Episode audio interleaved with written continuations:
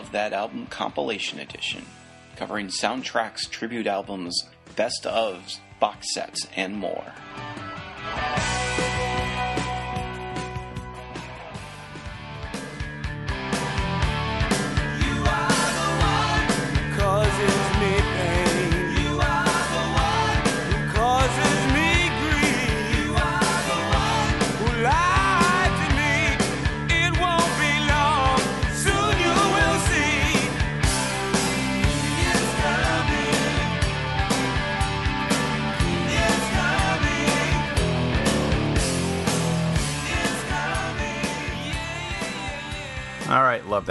Listeners. This is Eric Reanimator, and I am back. This time around, I'm going to be talking about the band King's X, and I'm specifically going to be talking about their first five records and how that related to my life, and how they became albums that I love, and then eventually albums that maybe I don't listen to as much as I once thought I would. Last episode, I talked about Queensryche and how in 1990 slash 1991 they kind of became my favorite band.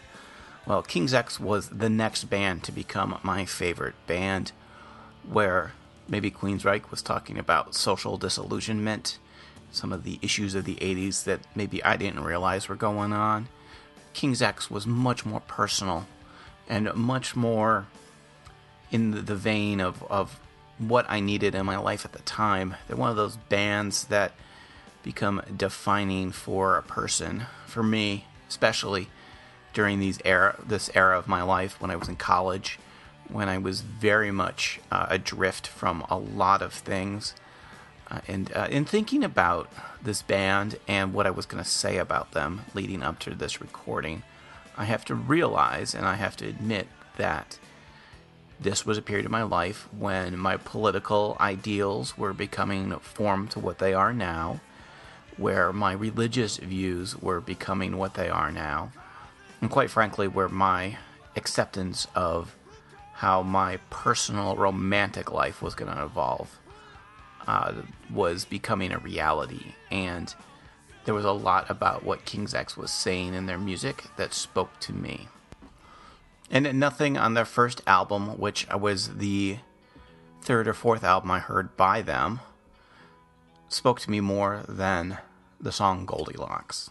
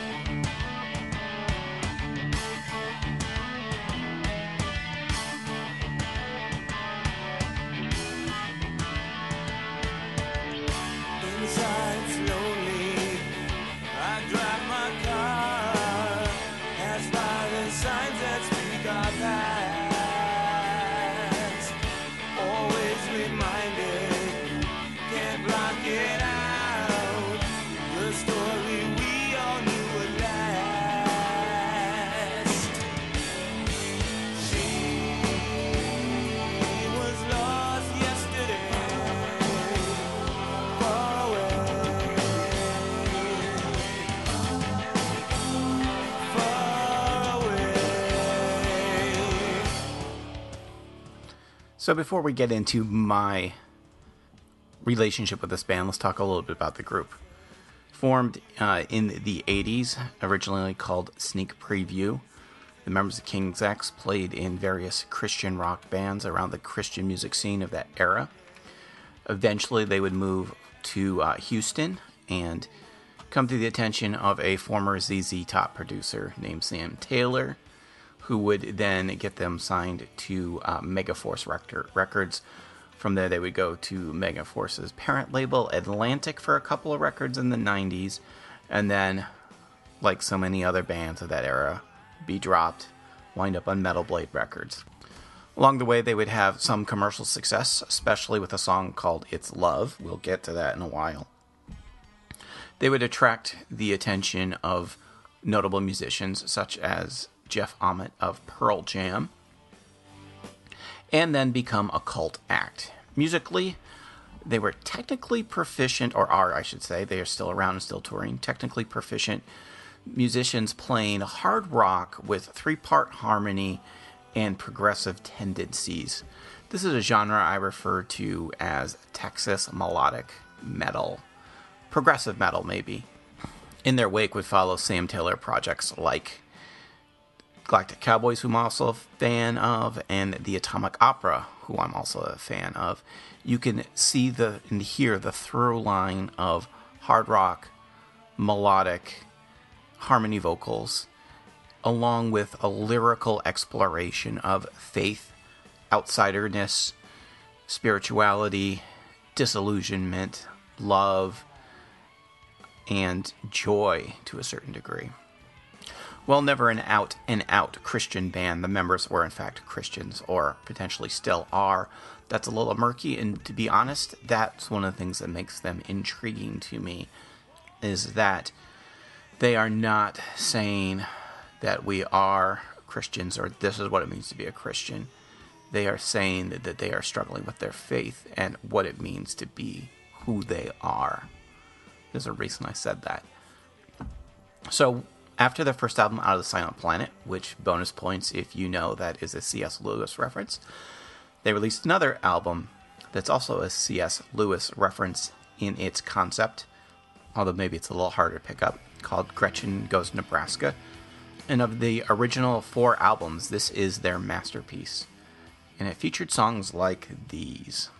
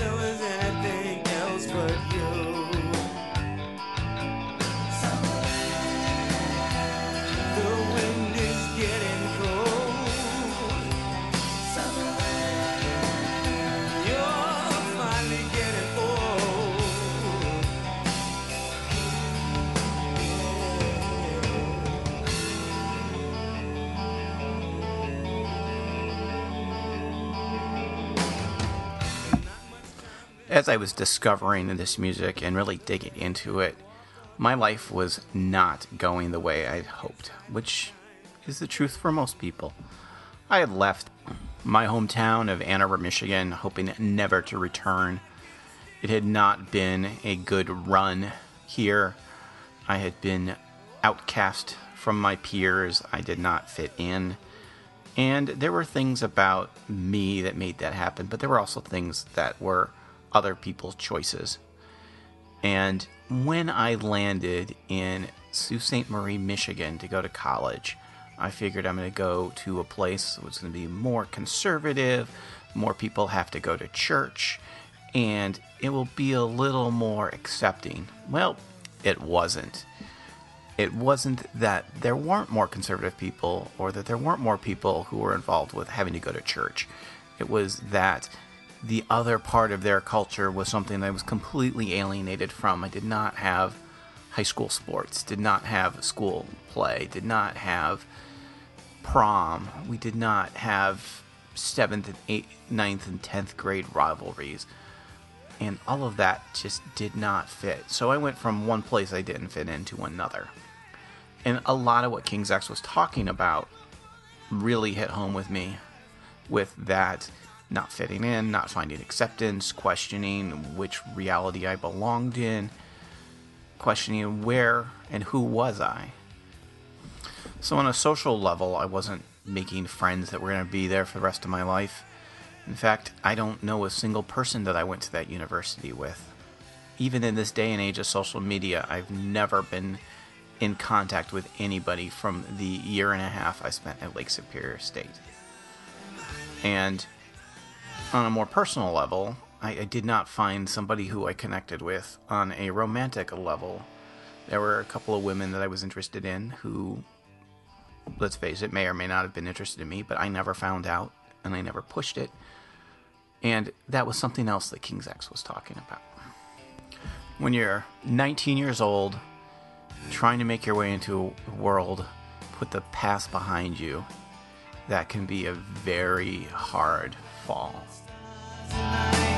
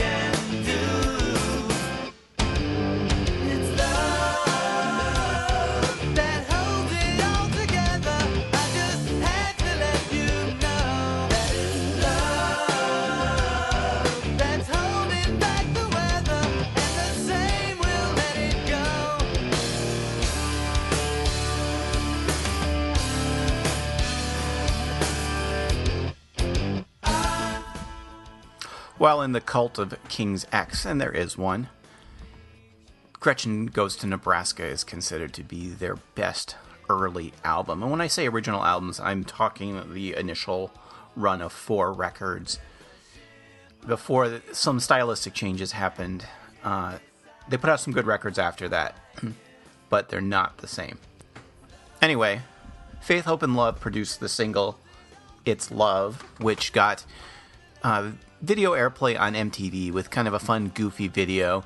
The song definitely is of the era. Listening to it now, almost 30 years later, I can definitely hear that late 80s, early 90s hard rock, slightly funk, bass heavy, fun kind of energy to the song. So it's not really shocking that in that pocket between basically Bon Jovi and Nirvana that this song would come and kind of be a bridge. Now, I've talked about this before. I actually did an episode way, way back, uh, back in April of 2017, where I talked about King's X, Driving Crying, and Queen's Queensryche.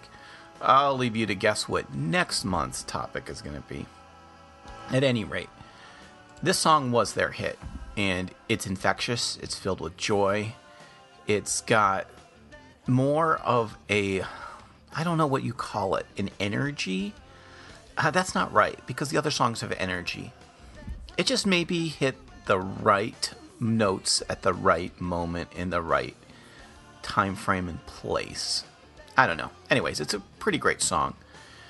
The one thing that maybe we need to talk about here is probably the biggest musical disagreement, not even disagreement, schism between myself and Morris. And that's he loves the Beatles. I'm kind of eh on the Beatles. I don't hate the Beatles. I hate the cult of the Beatles, but I don't hate the Beatles. Obviously, King's X is drawing a lot from the Beatles as far as use of the harmonies and complex arrangements and musicianship and using things like sitar.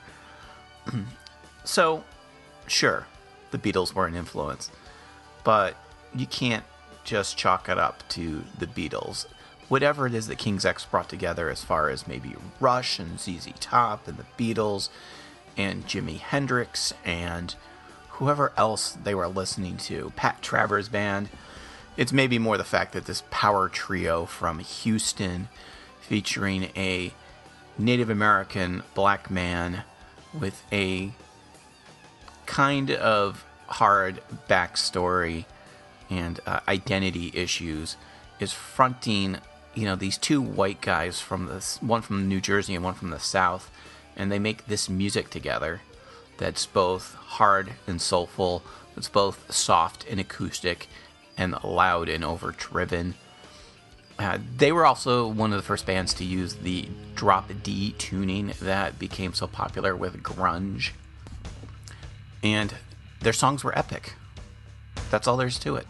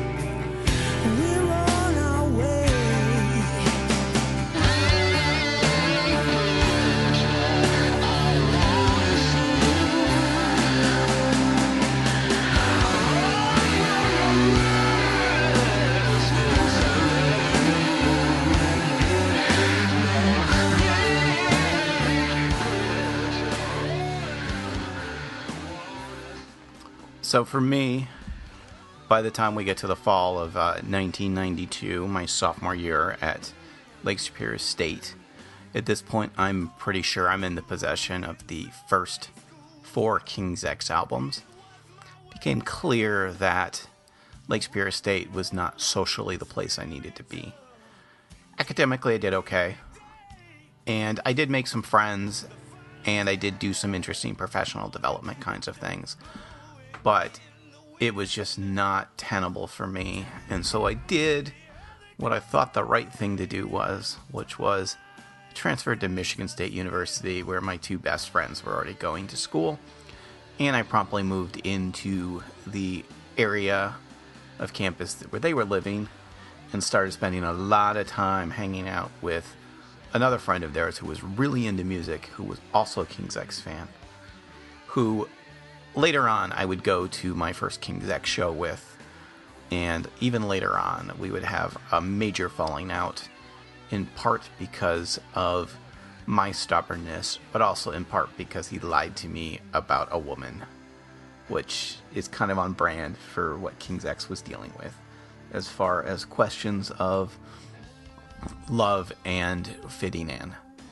At any rate, I hope that in playing some faith, hope, and love, that you could hear kind of a more joyful record. So what we're listening to now is off of their follow-up, the self-titled album King's X, which had another minor hit and probably the second song by them people know. And it's called Black Flag, and here it is.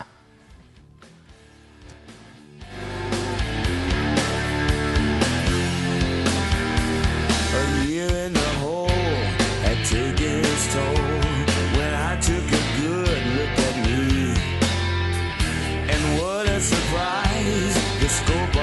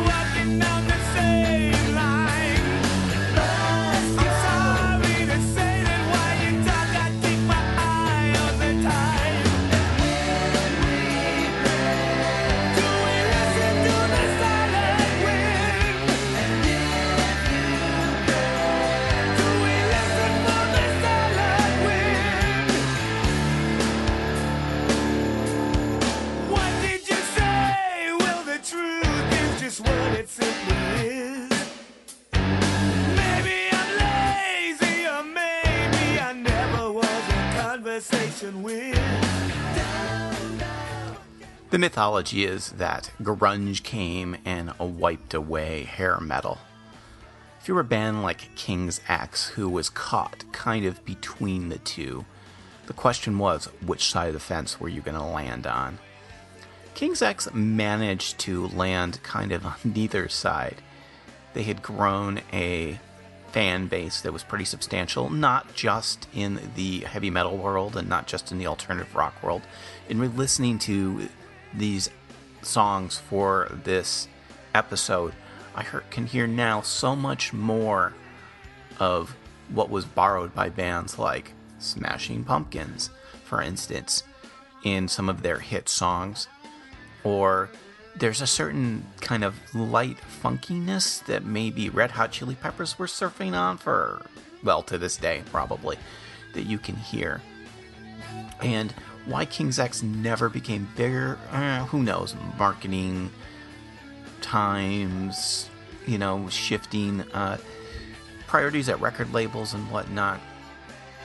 But by the time you get to the album following the self titled, you have them working with Pearl Jam producer Brendan O'Brien, you have them going for a slightly different sound, and you have them pulling back on the two singer dynamic that they had carried throughout their music. Now, there's some songs that, you know, uh, there's Doug, the bass player, and Ty, the guitar player, tr- trading off vocals. And then there are some songs where it's Ty and some songs where it's Doug. There's one song later on where it's their drummer, Jerry. But I recall reading at the time that one of the notes from the label was, well, people are confused by two singers, so just one of you. So they focused on Doug as the singer.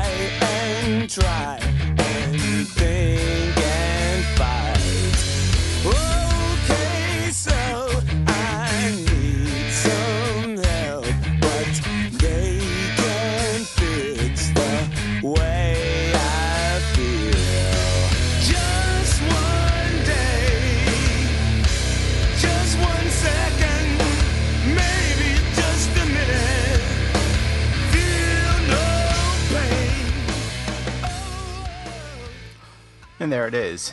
The feeling the no pain, feeling pain, dealing with pain, both uh, social and emotional. And that's kind of where I was as I drifted through college. You know, I, did eventually graduate and uh, actually saw King's X for the last time live during my last couple of credits for university.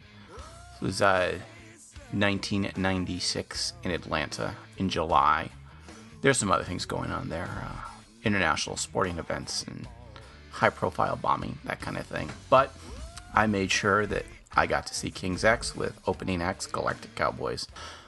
1996 saw the release of the album Ear Candy, which I'm just going to give a brief mention. It's one of my favorites. It's them figuring out that while Dogman was fine, that it wasn't going to break them, and that uh, sometimes you just got to be the band you're going to be, and you just got to go with it. And when things don't work out, they don't work out. So, you know, that's just kind of how it goes.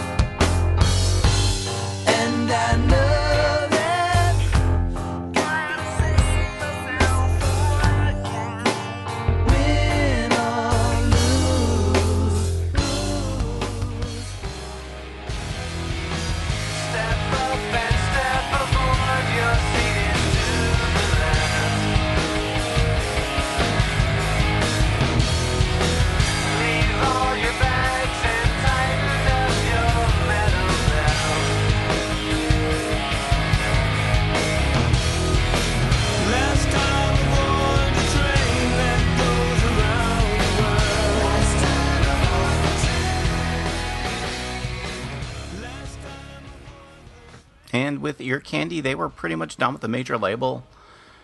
This was the era of the I know, I know, I'm going to say it again because till people get it, I got to keep saying it. The Telecom Act of 1996 destroyed the music industry in America. Probably had something to do with the destruction of America as a whole. It's a whole nother rant. Suffice it to say that as I moved on to another phase of my life, so did this band that had meant so much to me. Their next couple of albums were kind of weird, experimental. They said, we're going to do whatever we want. Fine. You know, there's some good stuff in there. None of it really hit me in the way that these earlier recordings had. These uh, first, I guess, five albums that we're talking about here, maybe six. Six albums. All of which I think are great. And while I don't listen to them as constantly as I once did, when I do listen, it's like visiting an old friend in a past that is long gone, and that is, I grow increasingly older, it becomes increasingly distant, and I know that none of this is is more insightful than anything anybody else that hasn't, you know, seen their generation hit the half century mark hasn't said at some point in time. I don't know what what what is there. What is there to continue to say? Um, I do want to say, if you listened this far, thank you. This has been Eric's musical therapy session, and maybe, just maybe, somebody else out there had a similar experience. Maybe not with this band, but maybe with another band. All right, I hate to overstay my welcome, so we'll be net back next month with my final compilation edition episode and hope to hear or hope you listen then. For now, a little more King's X. Enjoy.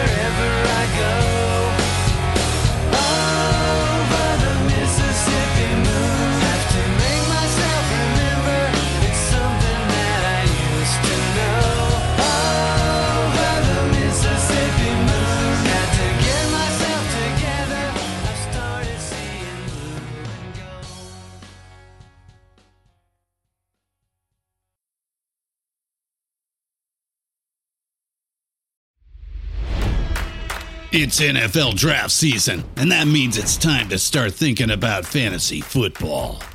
FantasyPoints.com features industry leading experts and prognosticators using proprietary hand charted data to help you score more fantasy points. FantasyPoints.com is the place to go for whatever kind of fantasy football you play. Whether you play fantasy football, daily fantasy sports, or do a little bit of everything, Fantasy Points has the meticulously researched content to guide you to victory.